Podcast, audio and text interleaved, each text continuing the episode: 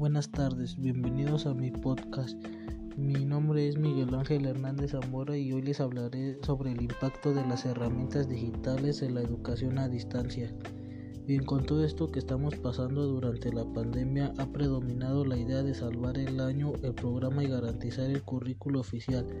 Se pensó que esto sería sencillo, suplir la falta de escuelas, actividades mediadas por internet, televisión o radio, como traslado de la escuela hacia la casa con, prácticas educativas muy parecidas a las que se realizaban en las aulas.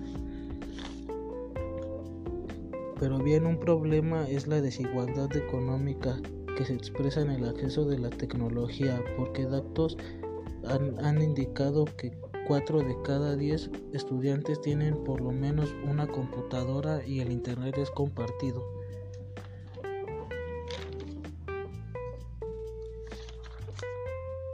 La pandemia brindó una oportunidad que no se aprovechó, estudiar para comprender los fenómenos de la vida, ser capaces de actuar sobre ellos y cuidarse a sí mismos.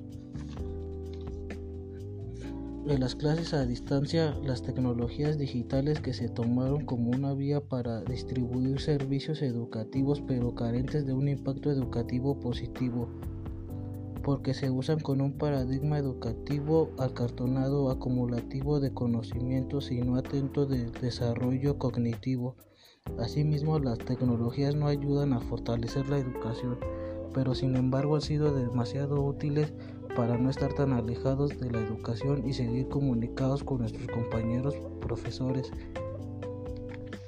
En lo personal, las tecnologías nos han ayudado bastante en estos casos de la pandemia, pero no es lo mismo por una u otra razón, ya sea porque te bloqueas en los trabajos o por el simple hecho de ir al, a la escuela y convivir con tus compañeros de clase.